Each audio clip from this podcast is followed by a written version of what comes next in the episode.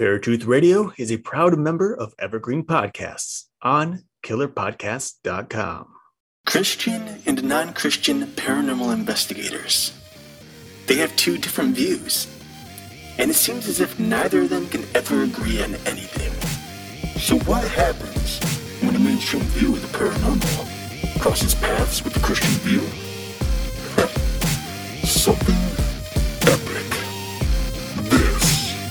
Is Paratruth Radio.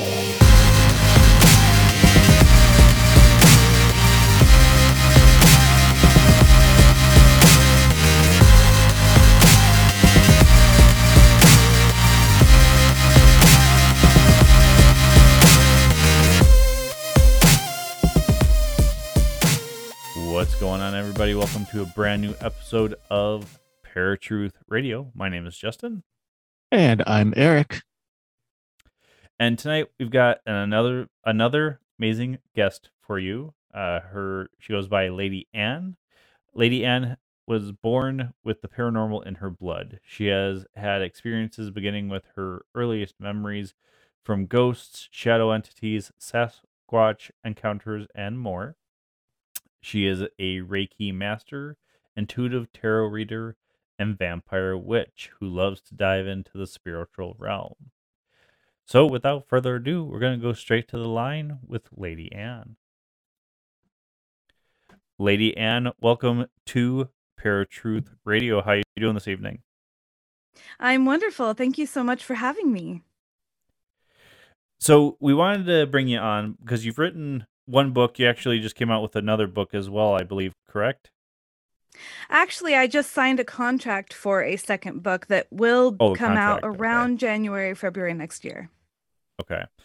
So, um, you were recommended to us from Cat Ward, uh, just because she said you were an amazing guest, and you know, reading through your your first book, um,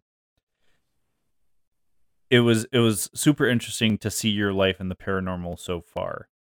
But before we kind of delve into all of that, what inspired you to start writing about these things that have been happening to you in your life? Well, originally, I was thinking about my children and I wanted to write everything down just because, you know, I continue to have experiences in my life. And as they have grown, they have also had these experiences in their life. And as I have shared my experiences with others, I see that it really facilitates healing because it really lets other people know hey, we're not alone here and I'm not crazy. And so when I began to write, I thought, okay, well, I'm just going to leave this behind for my children. This is something for them. You know, in case anything was to ever happen to me, they would have that here and they would have, you know, a, a that connection uh, to me and my life and, and my history. Well, I had always wanted to be a writer since I was about six years old. And then I realized, okay, well, I, I could show this to the publisher and see what they think. And that's what I did. And they absolutely loved it. They were like, oh, we want it. We would love to publish you. And uh, I was like, okay, uh, here we go. Childhood dreams coming true. Let's do it. Now, one thing that I, I mean, I always think about this, but I guess reading through your book, it just, it, it, it triggered just like the thought in, regards to people who write bios. Um, how do you remember like so much of your past as you're writing? Do you have you taken notes or like journaling throughout the throughout over the years, or is it kind of uh, just your best remembrance of whatever was happening at the time with, with all the detail? Well, um,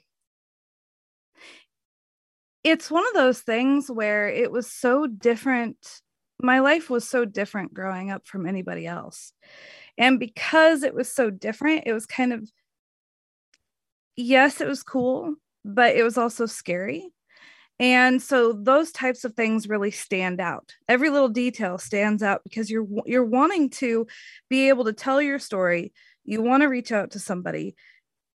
And you're also scared like am I crazy? But here you are with other people. It, which really that was a saving grace uh, throughout my life is that most of my experiences i always had somebody else right there with me so Mhm. then we were also able to you know compare notes if you will Okay. something I found fascinating uh, at the very beginning of your book in the preface, you talk about your earliest memory being around one, one and a half years old. Um, Mhm. Now, not too many people can remember that far back. So, my question to you is Is this a memory that eventually came to you, or did like somebody describe this memory to you? No, so I remember it's gosh, how do I I I remember it like it was yesterday. I mean, it's it's my own memory. And I, and I remember being with my father and and him taking me to the babysitter's house. And he sat me there in front of this big beautiful picture window. And it it really like the scenery was so beautiful because here the sun was rising it was looking out at these uh, flooded farm fields and the colors were vibrant you know? So of course you're so young and you're like oh wow you know look at these colors and you're in awe. But i remember distinctively sitting there and just having this thought wow i came back. But then my i don't have a lot of other memories between then and and you know some other like mundane stuff sitting outside with my grandma. As she was raking the leaves under this beautiful maple tree and i was probably like five at the time you know so. Well, now, one thing that I've noticed over the years is how many of us who kind of traverse the paranormal, um, it always begins, in most cases, with kind of a horrifying event, something that just kind of spooks us. And at the same Mm. time, you, you would think that's something, and I know like a lot of people who are new to the paranormal or new to like listening to our show, like, well, wouldn't that normal, normally like scare you away from looking into what ghosts Mm. are and the creepy stuff, you know? But instead, it draws us all in. So early on, like, was it something your experiences? Was it something that initially kind of pushed you away and you didn't want to know, or was it immediate? Like, I need to know more, and you just got sucked in. wow well actually see in the beginning i kind of thought that it was just normal everyday life because i remember being in my crib looking through the little slats down the hallway at this wall and everybody was already asleep and i could see these shadow entities you know you'd see a hand just wrapped around the corner and it was a shadow hand. You could see uh, like a cloaked figure standing there. And i just thought that this was something that came along with nighttime. Mhm. but nothing ever came into my room so i was like okay so i'm safe. This is my room. They're you know part of the night and the darkness out there. So i was able to i guess um, be okay with that and then it was you know i was really interested in it. And i am one of my big regrets. I'm sure people will cringe when they hear this. I had um the there were the time life books the the black ones that have like psychic powers and and all of that that are Mhm. super collectible. And you see people if they get a set they're like oh yes i found these.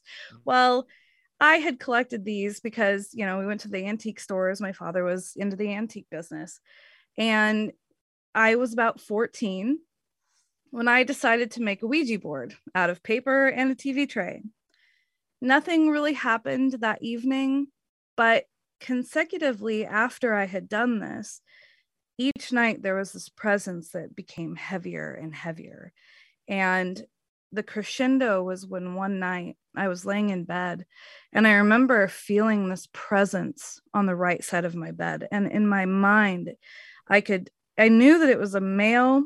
Again, it seemed like one of those cloaked figures. It was like maybe I I broke a barrier or something by doing the Ouija board, and these things were now able to enter my room. And I remember distinctively feeling hands holding down my legs in bed, right where my knees are, just right.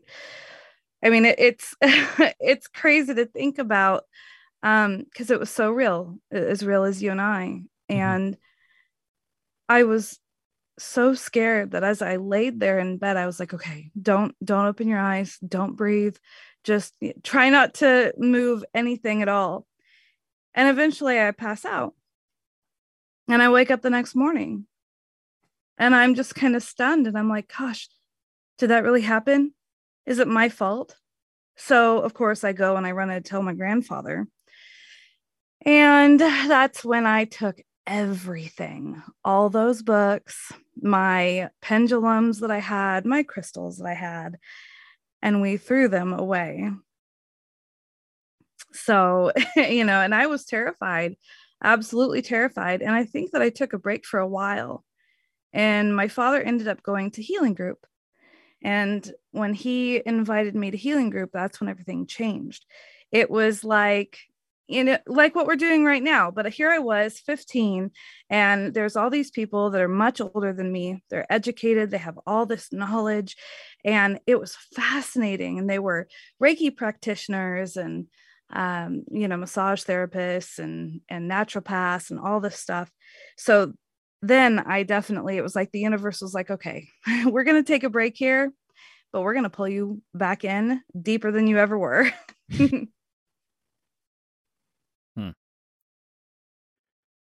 So this is actually something that kind of touches close to Eric and I. Um, and, and it seems like a lot of people, when they use a Ouija board, especially as a kid, um, you know, now I think about a Ouija board and I think, you know, it it's it's a tool just like anything else.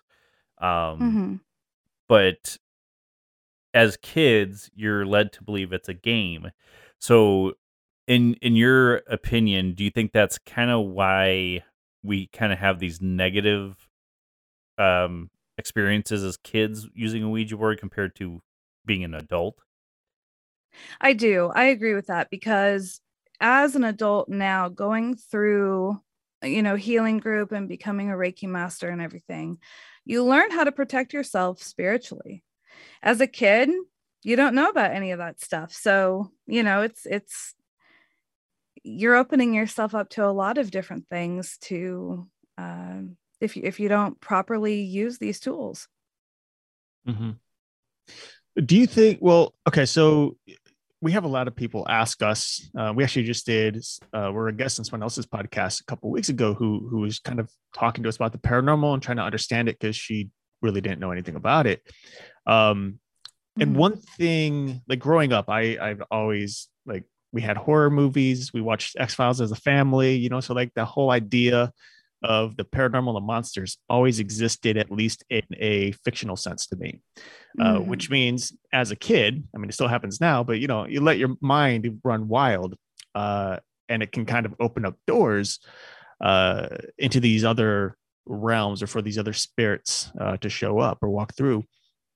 But do you think that if you're a child who doesn't have access to some of this media that would typically show you some of these monsters or ghosts that exist, do you think they would still be open to or still have the, mm. the ability to open that door to this other world? Or do you think uh, that the mind doesn't really play into it as much? It's just you know it, it's a fact it's there and if you play with Ouija boys boards it's going to potentially open something so okay let's see.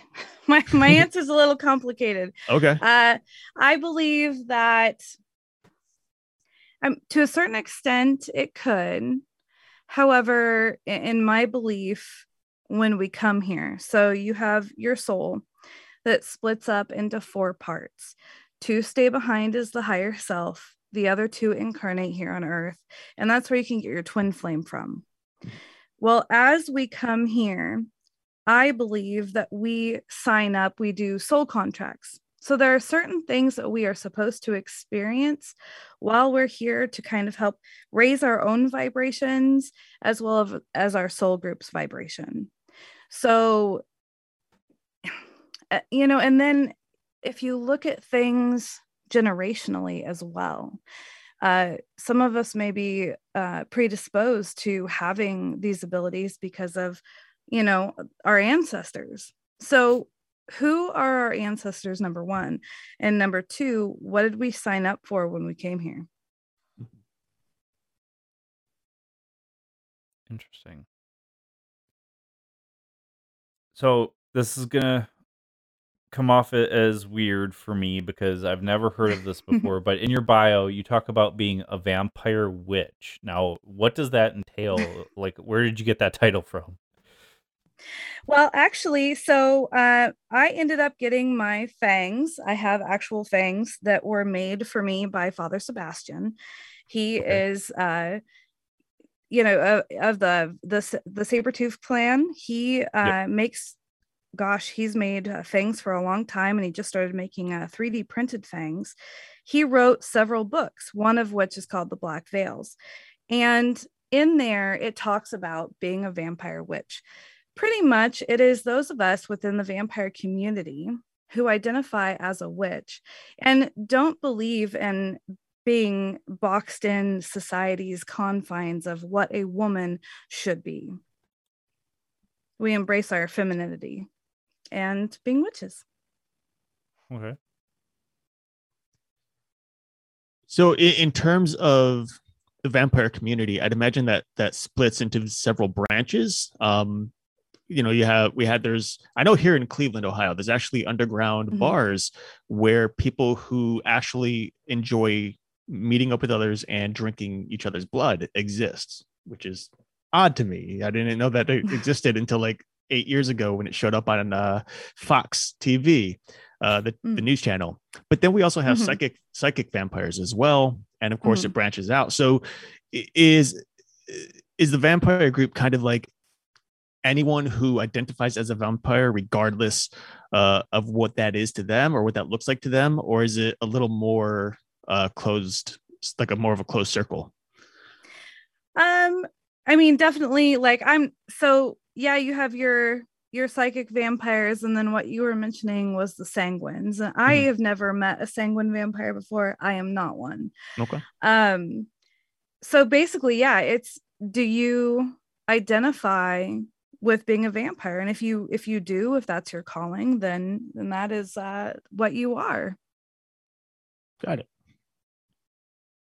So let me ask you this then. Um, the reason for the fangs, then, if you're not a sanguine vampire, is it just because you identify as a vampire and that's kind of like the sign? Yeah i mean of course you know the the whole aesthetic is absolutely gorgeous uh you know look at the way that they dressed look at the fangs the hair Mhm. i mean some people do the contacts and everything so yeah Right. Right. Well, I I mean, don't get me wrong. I love seeing people with the fangs and the whole get up on. I was just kind of curious. right of course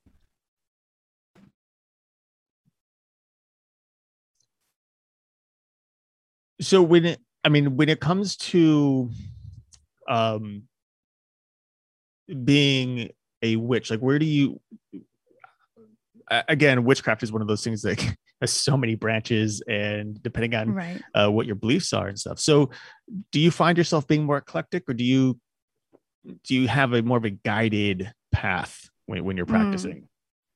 You know it's so funny uh because a lot of people ask me so are you a witch? Are you a witch? Mm. but i've it's how do i answer that? Um i i don't prescribe to any specific path. Uh there's also something called a chaos magician. Mhm. it's somebody that believes in all these different things and kind of picks and chooses what they use for me i really believe that it's uh what is right in the moment what is the universe calling you to do in the moment so maybe today i am doing candle magic and the other time i'm doing a ritual bath or i'm you know playing with my tarot cards you know what have you so it's just kind of i, call it universe guided Okay, so it's really just depends on the day and the situation, how you're feeling, all of that. Huh? yeah yes Okay. I've noticed like more and more uh, people as I do research and as I meet individuals who are into witchcraft, they kind of are more and more leaning towards the chaos magic. Um, You know, I, I feel like a lot of people don't want to be held down anymore by a specific set of rules or you know rituals or whatever, Right. whether you're a fire witch or a hedge witch, etc. Um, it's just more freedom behind it, I guess. Uh, yes do you think i mean i don't know I, I guess do you think that there's a certain type of power behind chaotic magic that is more oh is it is it more more empowering more eye-opening uh being able to Mm. test all these different you know different ways of spell casting I think that you are not you're not confined, you're not put in a Mhm. box. You're able to really free yourself, listen to your intuition, listen to the universe. And I think that uh, magic goes a lot further that way because here again, it's all about intention, Mhm. you know, and the energy. And so, yeah, I I agree. Okay. You brought up a ritual bath and so i have a question on this because usually uh wh- whenever I- i'm taking a bath it's to cleanse and meditate a- and um just center myself now for a ritual bath is there more to it than that or is it just really you know setting your intention can you explain that a little bit Hmm. Yeah. So in ritual baths, you can actually get um, different soaps. There's you can get a bar soap. You can get uh, you know the like shower gel kind of stuff that Mhm. comes with different herbs inside of it. So you know you might get one that is for uh, uncrossing. You know to get rid of a, a hex or a curse or you know what have you. You might have one that you're wanting uh, good luck so you're, you know, showering with this, and your intention is that you are drawing up that luck to you. Um, you can also just a, a cleansing where you're wanting to just cut because as we go through the day and as we interact with people, people do, we end up with attachments. It's just kind of what Mhm. happens. Our energy meshes, we're all one. So in a ritual bath, it's always really good to as well cut those cords. Just imagine that those cords are falling away from you as you're, you know, as the shower is just washing over you. So yeah, it's just uh, you know your intention. What is it that you want to manifest? so it could be a, literally a spell as you're as you're bathing Uh huh. Yes. I think it's interesting. Like every time we talk to somebody who's new uh, to to witchcraft or even to the idea of it, they think it's very intricate. And yes, there are intricate spells, but there's there's also things that are just so simple and not mindless, but you don't have to worry so much about. Um, Mhm. like personally, I I actually use activated charcoal in the shower as a way to cleanse the day after after I come Mm. home. Uh, you know, and aside from that, you know, obviously I have the smudging kits and I, I do various Right. candle rituals here as well. But uh, you know, it, it's a it's just as you said, it's that easy to to come home and just know when you when you wash when you bathe whether it's shower bath whatever it's just the idea of rinsing uh, and and it's really a lot Mhm. of just the mind it's the intention i think a lot of people think oh an intention means you know you have to put it into a fancy into fancy words that Mm. rhyme or whatever have some sort of meaning Right. behind them uh, but it's really just focusing that energy uh, whether you say the words out loud or not is really up to the individual Exactly. um, but it, it doesn't have to be crazy uh, intricate like so many people think it is which is really i- you know it, i think a lot of people you know we, we they watch movies like the craft and stuff like that growing up Mm, and so they mhm. get this idea behind what uh, witchcraft sh- might be or should be according to hollywood but hollywood despite occasionally being pretty spot on are usually pretty well off uh, of the mark um, do you find that when you have uh, individuals that you that you encounter uh, do you find that you have to lead some of them into like directing them into a better way of their practice or understanding the practice Do- do- does anyone come to you Mm. and say hey uh, i've been trying this and you realize oh that's you shouldn't be trying it that way it's not it's not going to work Well, hmm. So I, I've definitely had people come to me, but they haven't necessarily said, well, this is what I've been trying. Um, it's more so the what would you do? Mhm. How would you do it? And I don't think that I would necessarily tell anybody that they were ever doing anything wrong because here again, as long as you allow yourself to be open to the universe and you just go with your intuition, you, you're not going to be wrong. You know, if, if you just trust yourself, trust the intention. And I mean, the number one thing, the number one thing is you have to believe in yourself. If you don't believe in what you're doing, it's not going to work. Mm-hmm. Eric, it's funny you bring up the craft because I just saw a picture of Fairuza Balk who played Nancy Downs in the craft. And all I could think to myself is, oh my God, she looks so old.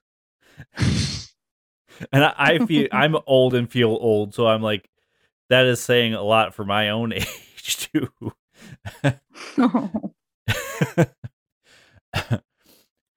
well, I, I didn't. I didn't bring up the title of the book, and forgive me for that. But uh, "Aperture in the mm-hmm. Veil," I, I thought that was a, a very um, whimsical and, and powerful title because not only because of the title itself, but because you identify as a vampire witch. I'm like, gosh, that sounds like something that you would hear from way back in the day. So is that something that kind of inspired you for that title or?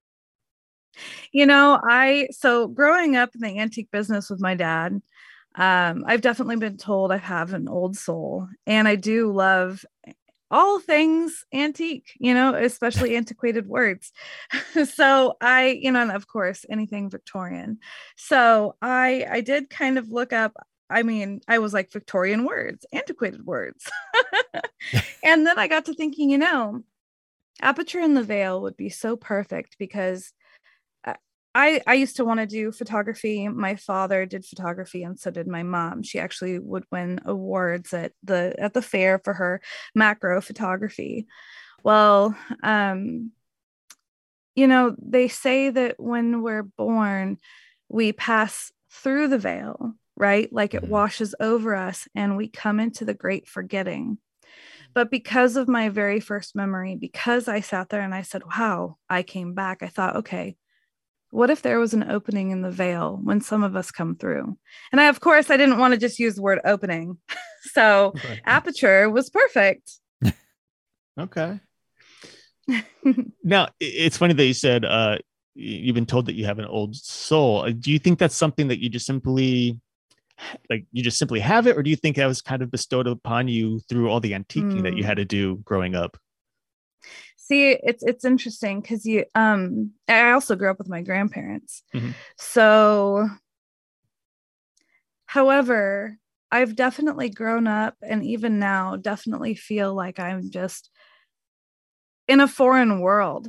And and because it, it's such a deep seated feeling like what am i doing here? This doesn't feel right. This doesn't align or i find myself kind of stepping back from the groups and and feeling confused and just you know distant mm. uh i definitely do agree that i i have an old soul eh, because of how deep those feelings go mm-hmm. I, I've I've actually talked to Justin about this before uh, on multiple occasions, at least off air, where uh, I I mean, I'm very imaginative, so I don't know if that plays into it at all. But there's so many mm. times where I'm out in nature and it all just seems kind of dull in many ways mm-hmm. and i'm always thinking is there more you know what what there has to be something much more fascinating much more like grand than what is currently here and mm-hmm. you know with all mm. the research and all the people i've talked to obviously depression plays into a bit of that but also there's this mm-hmm. idea that because we came from something that was much grander than what creation currently is uh, right. we may not be able to in my case you know i, I don't know what came be what I, where i was before i became me now uh, but there may be subconsciously something back there that says okay there's there is more and that's why you're not enjoying some of what the world has to offer because you know mm. there's something grander than you know the latest tv show or the park down the street you know there and and of course i always also tend to find myself more i guess more in tune with with uh, nature like with animals and stuff than i do with mm. people and of course i right. think that goes into uh empathy and uh, you know when it comes to empathy there, there's so many different variants to it uh but i don't know like what do you what do you think like is mm. is there for people who are on more of a spiritual path or or who tend to delve into the paranormal do you think a lot of people tend to have that kind of feeling where they just don't belong and that's why we create these kind of groups uh, where we come together and can talk about this? Well i mean it's it's so interesting because it wasn't too long ago. So th- this kind of this kind of goes into my second book. Uh, the name of it is paramorphosis and it's a word that i kind of i just kind of smushed together the word paranormal and metamorphosis and you know so basically the definition that i gave it was when you now i'm not saying all but you specifically an individual person begins to see a metamorphosis of their experiences when they're ghosts that they might have encountered or shadow entities that they might have encountered. Actually possibly maybe that is uh, screen memories and they were et in nature instead. Hmm. and i have really been I, it's like the universe has been connecting me with more and more people where they're like that's exactly it. That is what i'm going through right now. And through these conversations not only did I realize that, okay, so some of us have these really old souls and we yearn for times past, but there's also those of us who really aren't from here. Mm-hmm. And so there are those people that they kind of step back and they go, like, one of the one of the sentences that I've said to my close friends is go, I go, wow, I really don't understand humans. and and I feel like I don't because there's there's a lot of concepts and a lot of behavior that I go, man, really? And mm-hmm. so I agree with what you're saying. What you're feeling is completely valid. And maybe you're not from here. Maybe in a past life you were somewhere else out in the universe. You were, you know, you could have been a Pleiadian or uh, you know whatever uh, i'm still learning about all the different kinds that there are uh, and then maybe you came here to um, to learn something it's actually it's really interesting that you that you bring that up because one thing that i do or have noticed my entire life is you know i can go see a grand waterfall you know like angel falls or even mm-hmm. niagara falls or go to the ocean and it's all just kind of mm-hmm. like cool it's there but every time the night, like the sun falls, the sun goes down and the mm-hmm. stars come out, my eyes are immediately and always on the sky. And I'm just in awe by it. Like oh. what's out there, you know, it's it's also uh I don't know, it, it's so much deeper, I guess, uh looking at the stars, right. even though in my particular area, Cleveland, Ohio, there, there's a lot of light pollution. So what few stars right. I do see is still more than enough to be like, oh,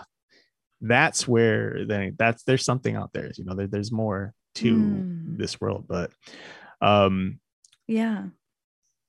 what i mean what brought you I, I, know i've seen you post stuff uh on facebook and you had mentioned learning about the uh, just now about the like the different races uh, of extraterrestrial. What, what what brought you into uh the study of extraterrestrials well, so it's it's funny because in the opening of my book, I, I speak about Aperture in the Veil, and I mentioned that in that book, I went through every single experience that I've had from birth till now, except for one.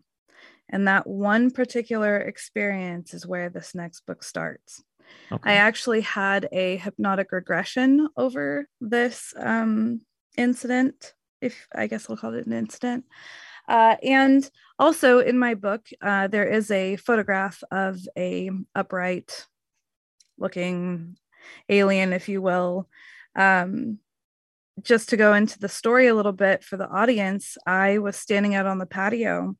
And again, you know, just like you, I was in awe of the stars and I was so excited because I was writing for the little there's like a little newspaper that went out, you know, every month for the the residents there and i was like oh earth hour is coming up and i want i want to participate because we're right on the edge of town and the stars would have been so beautiful and that is where my headspace was well then all of a sudden i see this big cloud of smoke and it confused me because I thought, okay, somebody vaping, and this is like a massive cloud. And so I'm looking for the person, and I don't see anything, but this this cloud is eh, it's taking form and it becomes this upright walking humanoid thing that I watched. I literally watched it walk down the street, and then all of a sudden, it, it's like it just passes through an invisible door and it's gone. And with all the experiences that I've had, I mean, I was really shook up because this is something that happened right before my eyes. And I had ran, you know, of course, I don't have fight or flight, I have freeze. and so once I was able to break that, I get inside and I shut the patio door and I realized that my children's window was still open. And if this thing can just pop out of nowhere, you know, of course, I'm wanting to just, I mean, false security, of course, but mm-hmm. whatever. I was said, I need to get in there and I need to shut the the window and close the blinds. And I was on the phone with my sister so I already had my phone up and she was on speakerphone at this point, and something drew my eyes up. I felt like I was being stared at. So I look up, and there in the window, it's the same shape, the exact same shape. And and you can just it's like it's staring at you, kind of like, I know that you saw me. I know that you witnessed that.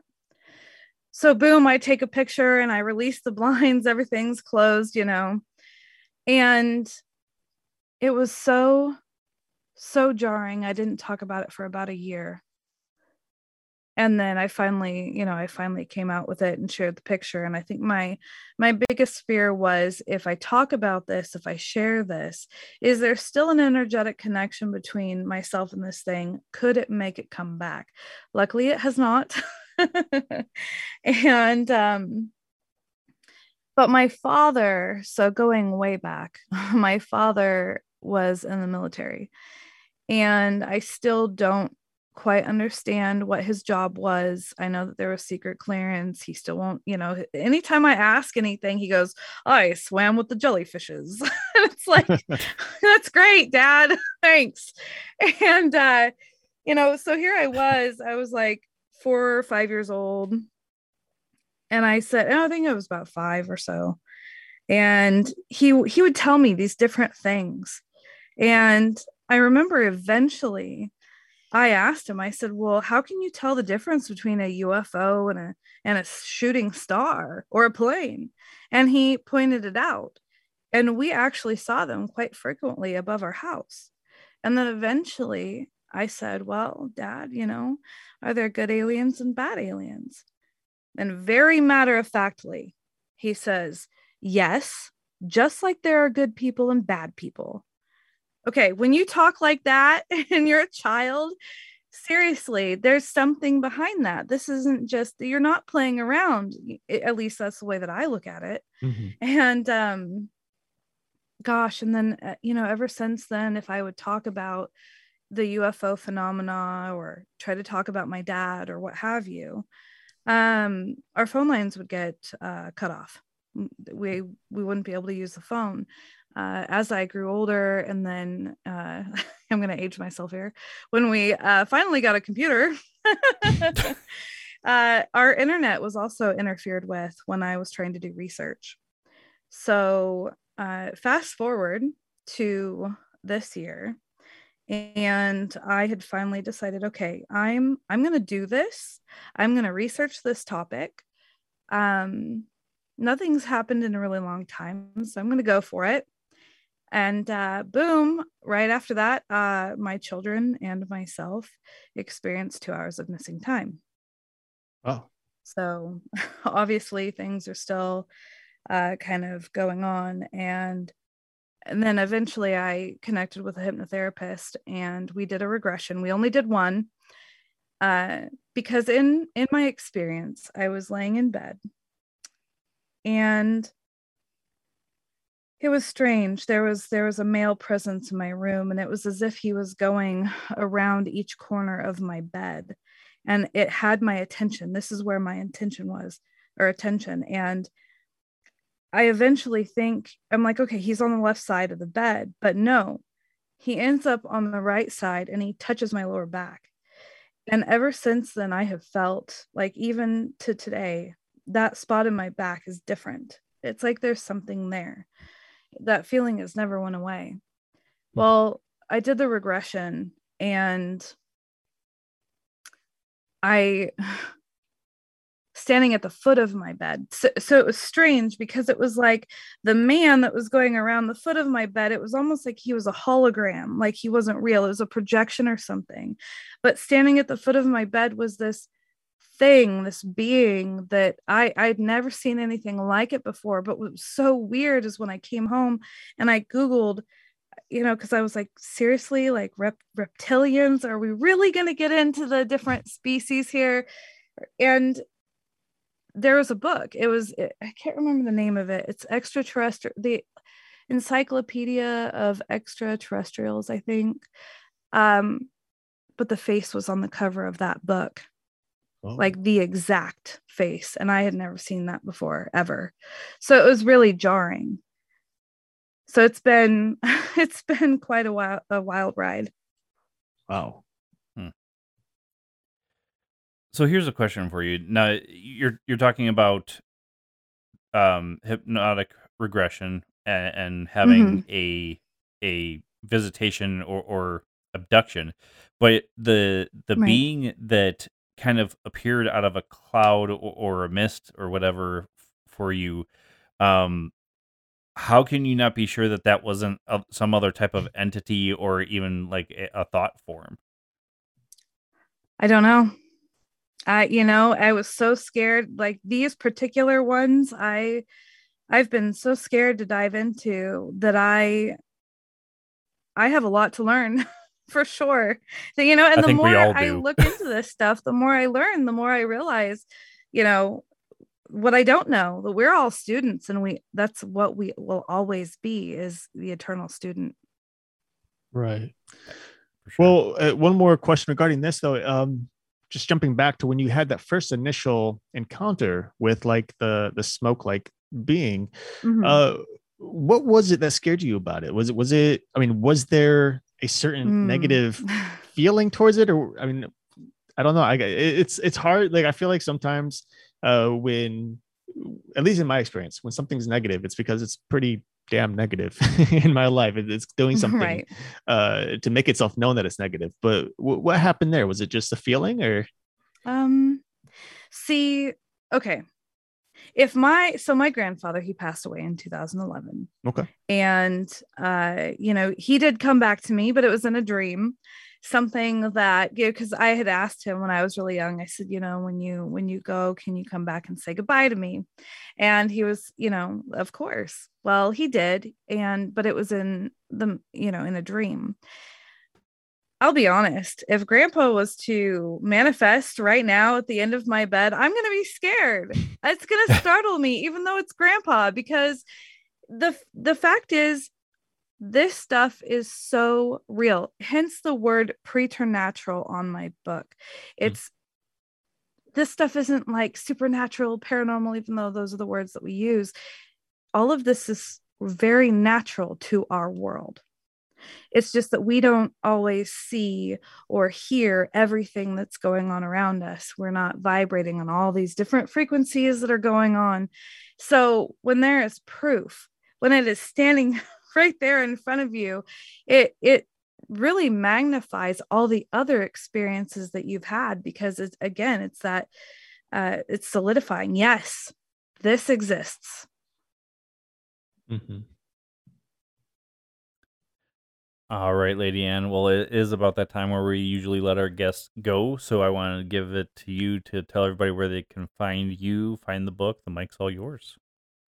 Awesome. Well, thank you guys so much. This has been absolutely incredible. Uh, you can find me on Facebook under Anne Celine. And the Caravan Library of Lore is everywhere. You can type that into Google, it'll bring up the website. You can go to uh, Instagram, Twitter, uh, Facebook, and I have a group page for it and a regular Facebook page. Uh, KPNL Radio, same thing. It's uh, kpnl-db.com for the website. And then again, Instagram, Twitter, Facebook, just KPNL Radio. And then my book, Aperture in the Veil, Born in a Preternatural World. If you're interested in an author signed copy, you can always send me a message on Facebook or just type it into Amazon. Awesome. Lady Anne, thank you for being on Paratruth Radio. Thank you. All right, folks, that was Lady Anne, author of Aperture in the Veil, Born in a Preternatural World, Di- The Diaries of Lady Anne. Very awesome guest. Uh, I, I truly enjoyed having her on. But it is that time to go to Eric's random fact of the day, a quick commercial, and we will be right back with Paratruth Radio. Now, Eric's random fact of the day. It's impressive that scientists have been able to harness energy from the sun, wind, and water, providing us with all kinds of alternative sources of power. However, did you know that there's now a device that creates energy from snowfall? According to BestLifeOnline.com, a 2019 study in the journal NanoEnergy, engineers and chemists from the University of California, Los Angeles, have developed a device made of silicone that can harness a charge from static electricity. Snow is positively charged and gives up electrons, while silicone is negatively charged and accepts the electrons, according to the IFL science. So, as the snow lands on the silicone, a charge is produced and then captured. It's very much like a spark of energy that you would create when rubbing a balloon against your hair.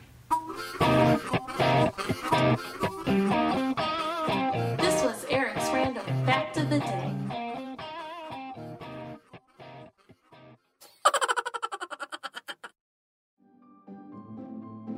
Greetings from Evergreen Podcasts. We're rolling out a listener survey and we want to hear from you. The information in the survey will help us gather statistics and in turn make our shows more appealing to advertisers. I know most people don't like ads, but this is one of the only ways our shows make money and help keep their lights on. We promise it will only take a few minutes, but the impact on our podcasts will be tremendous. As a token of our appreciation, we'll randomly select one lucky participant each month to win an exclusive merchandise package from Evergreen Podcasts. Head to evergreenpodcast.com slash listener survey to help a show and possibly get some free stuff for doing so. We can't thank you enough for the support. Now back to the show. What's up, everybody? Welcome back to Paratruth Radio. As always, my name is Eric, And I'm Justin. and we're glad you didn't change the channel on us if you're still listening. um, so, I mean, there, there, there, there's so many things I'm thinking about uh, regarding the conversation, but then just also in general with uh, various things we've talked about in the past. But one thing that I do find very in, interesting, I guess, um, is the human fear factor uh, of something that we don't understand Mhm. right away. Uh, you know, when she was talking about the the smoke entity, um, you know, it's it's true. It, it's unsettling, you know, and even even now in my own house, you know, I mean, everyone knows that this house is haunted, but um, every once in a while, I walk past my my stairs leading up to the second floor, and I'm all, I don't know why, but I'm always waiting to catch that shadow figure jump. You know, walk from one side to the other. It's never happened. I haven't seen a shadow figure up those stairs before, but every night uh it kind of i irrationally think it's going to happen and i already got myself spooked out ready for it and i know that if it happened my heart would be racing 100 and i'd be like i'd be at my parents sleeping on their couch probably. Um i mean what do you what do you think it is uh, about just the i guess the the fear factor behind the human conscious when, when, when it comes to seeing things we don't quite understand or don't expect? I mean, you you really have to delve into the psyche to to and even looking back at history, um, fear has kept us alive. Um, if you believe in evolution, where we were monkeys at one point and we had to climb to into the trees to get away from predators, Mm. even as humans or, or um uh Neanderthals you had to escape the the bigger uh the bigger animals. So I mean, really, it has kept us alive. Now, with that being said, um, when we fear other humans just because they look different, it's that same thing, but it, it should not be that way because why would you be afraid of somebody that's just like you unless we have some type of weird sixth sense that picks up on somebody who is going to be harmful to you Right. um No, I think you know. I, I think at least in terms of being afraid of other people, I, I think a lot of or majority of humanity they like to say, you know, so many people like to say, "Oh no, I I never judge a person based on how they look." It's bull. Yeah. Everybody judges somebody. You know, it, it, it's all about the cover sometimes. And what's interesting is, uh, my sister uh, has a friend who, this guy and his friend were bullied growing up. And so they got themselves just tatted up like crazy up their arms and all this stuff because they believed that if they were all tattooed they would no longer be picked on or bullied or whatever. And surprisingly it actually worked. They i mean they're, yes they're in their their 30s now but i guess even you know in their late or early adult years they were still being bullied. So it goes to show at least in that sense that uh the look of someone can certainly be off-putting and drive people uh, from from you know bothering them. When it comes to the spiritual stuff or extraterrestrials or anything like that one thing that i do think is really frightening about it is unlike being in the world and being around people you don't want to be around all we have to do is get into a car and leave. We can lock our door and lock out the world right? We can shut it out. Mhm. spiritual entities, um, ETs, things like that, it's not easy to get away from. You lock the door, they follow you in. You go to sleep, they're there in your dreams. And I think that's one thing that's just extra um, frightening about entities like that. I mean, I can't tell you how many times that I've woken up with paralysis, uh, seeing something on the side of my bed or holding me down. You know, it's it's a frightening thing. And there's times where I'll go to bed, uh, especially on like there there are nights where I just I feel like something's going to be off. Something's not going to be right that night, and then I end up waking up uh, with the entity, uh, you know, over top of me or whatever. And again, that could, of course, psychologists say, well, it's all psyche, or you have the anxiety already, you have the stress. That's all it is. Blah blah blah. But it's like being around. Uh, just spiritual entities in general, um, let alone dark ones. I, I- I feel like I've definitely note the difference between what is my anxiety and what is something um, beyond my scope of understanding. Uh, but I think the I think you're right though. The, the fear factor is is something that is ingrained to keep us on our toes. The problem is with the spiritual side is there's really nothing we can do about it other than trying to, of course, create that shield, uh, the psychic shield, or cutting off um, attachments and things like that. But even that doesn't always work. Right. Well, when it when it comes to supernatural stuff, I think what why people get afraid of it is because, like you said, um, it's something you can't control, and people don't like feeling like they're not in control of their life or their body. Sure. So, um, I mean, even even today, um, I haven't had any like made major instances of entities being around or anything like that. But when I go upstairs in the morning, um, and just before I leave, I'll open the blinds so that my dog Sarge has a way to look out when he gets up. But every time I open them, I'm like, there's something going to be behind. there's going to be something behind this as soon as I pull it up. And every morning there's not, but every morning is the same. I pull them up like there's something's going to be behind this this blind. There's going to be something that's staring at me. Um, And the one day that you let your guard down is the day it'll be there. That's right. so maybe I should just be afraid and nothing will show up.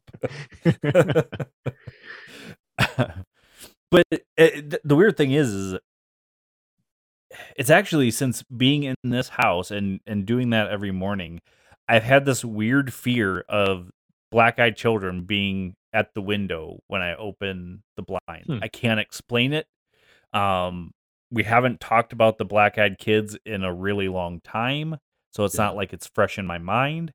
Um, but when the black eyed kid isn't there and I go to the next one, I'm like, there's going to be a gray behind this. There's going to be a gray behind this blind, and there's nothing. Um, I mean, as of late, we've been talking about extraterrestrials, but the black eyed kids kind of, and maybe it's just because maybe there is something here that I can't see, or or it's not making itself known to me, and so my body's reacting in fear. I don't know. It's very possible. I mean, it's again. I think it's for for for things like that. I think a lot of it has to i- is what what do you call it? like um. We're, we're I mean we're basically taught to fear things that we shouldn't fear. You know, it, it's Mm.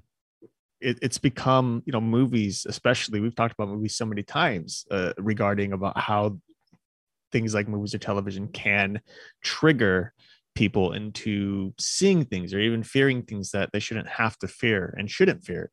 Um you know the idea of opening up a shade uh, at night and thinking there's going to be a face there looking at you that's very very very rare you know? Um but nonetheless we're worried about it. Same with like the mirror. I you know Mhm. especially at I night. can't look at a mirror straight I can't on. look in the mirror. No.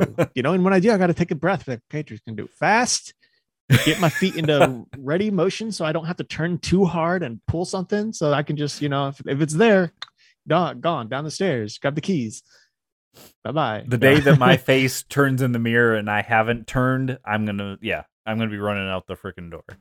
Mhm. and I, I had never been afraid of mirrors until I mean, a we've talked about it a lot, a lot since starting paranormal podcasting, and b seeing the movie Mirrors with um uh oh what the hell's his name Kiefer Sutherland.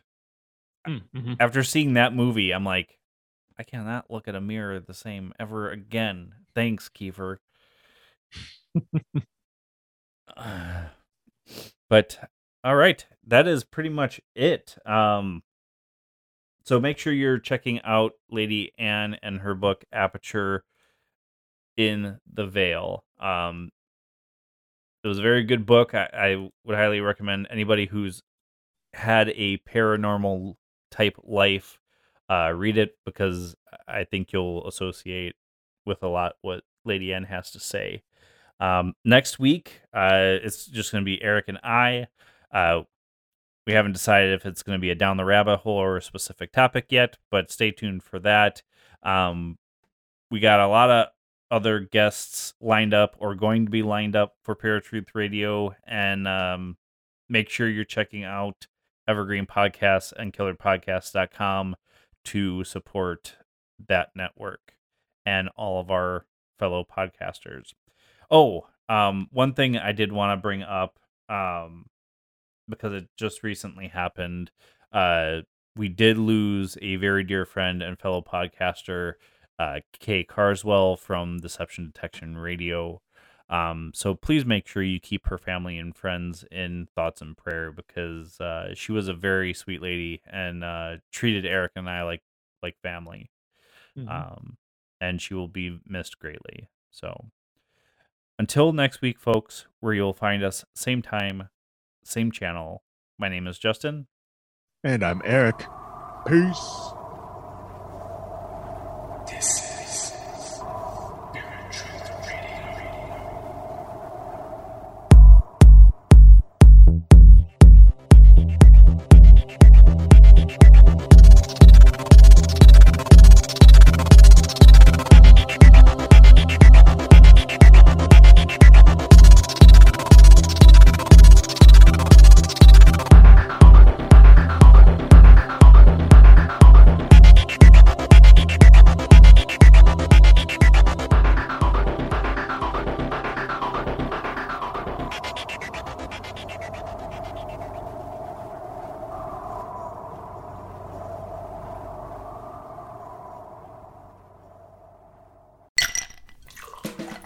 Hi, this is comedian and writer, and let's be honest, I do a lot of things. This is Dean Archipotis, the host of Whiskey Business, the podcast not so much about whiskey as it is one with whiskey. Yes, we drink and talk about whiskey, but we do so much more with so many interesting people. For example, we talk to comedians like Greg Warren. You know, I don't want to brag, but let's just say I can walk into a Red Lobster and get whatever. You know, I think the pause right there is probably more important than the word. Amazing athletes like boxing champion Buster Douglas. When a fighter's down and he's looking for his mouthpiece instead of trying to get up. That's when I knew it was over. Yeah, right? And yes, Bigfoot chasers. Do you believe in Bigfoot? And if so, does he really eat beef jerky? the Bigfoot thing is people have seen these, and, and, I've seen a lot of compelling evidence about it. It's Whiskey Business with Dino Tripodis. Join us for what we call a good conversation with a good pour. You really can't ask for much more than that, can you, people? Check us out at whiskeybusinesspod.com, a proud member of the Evergreen Podcast Network.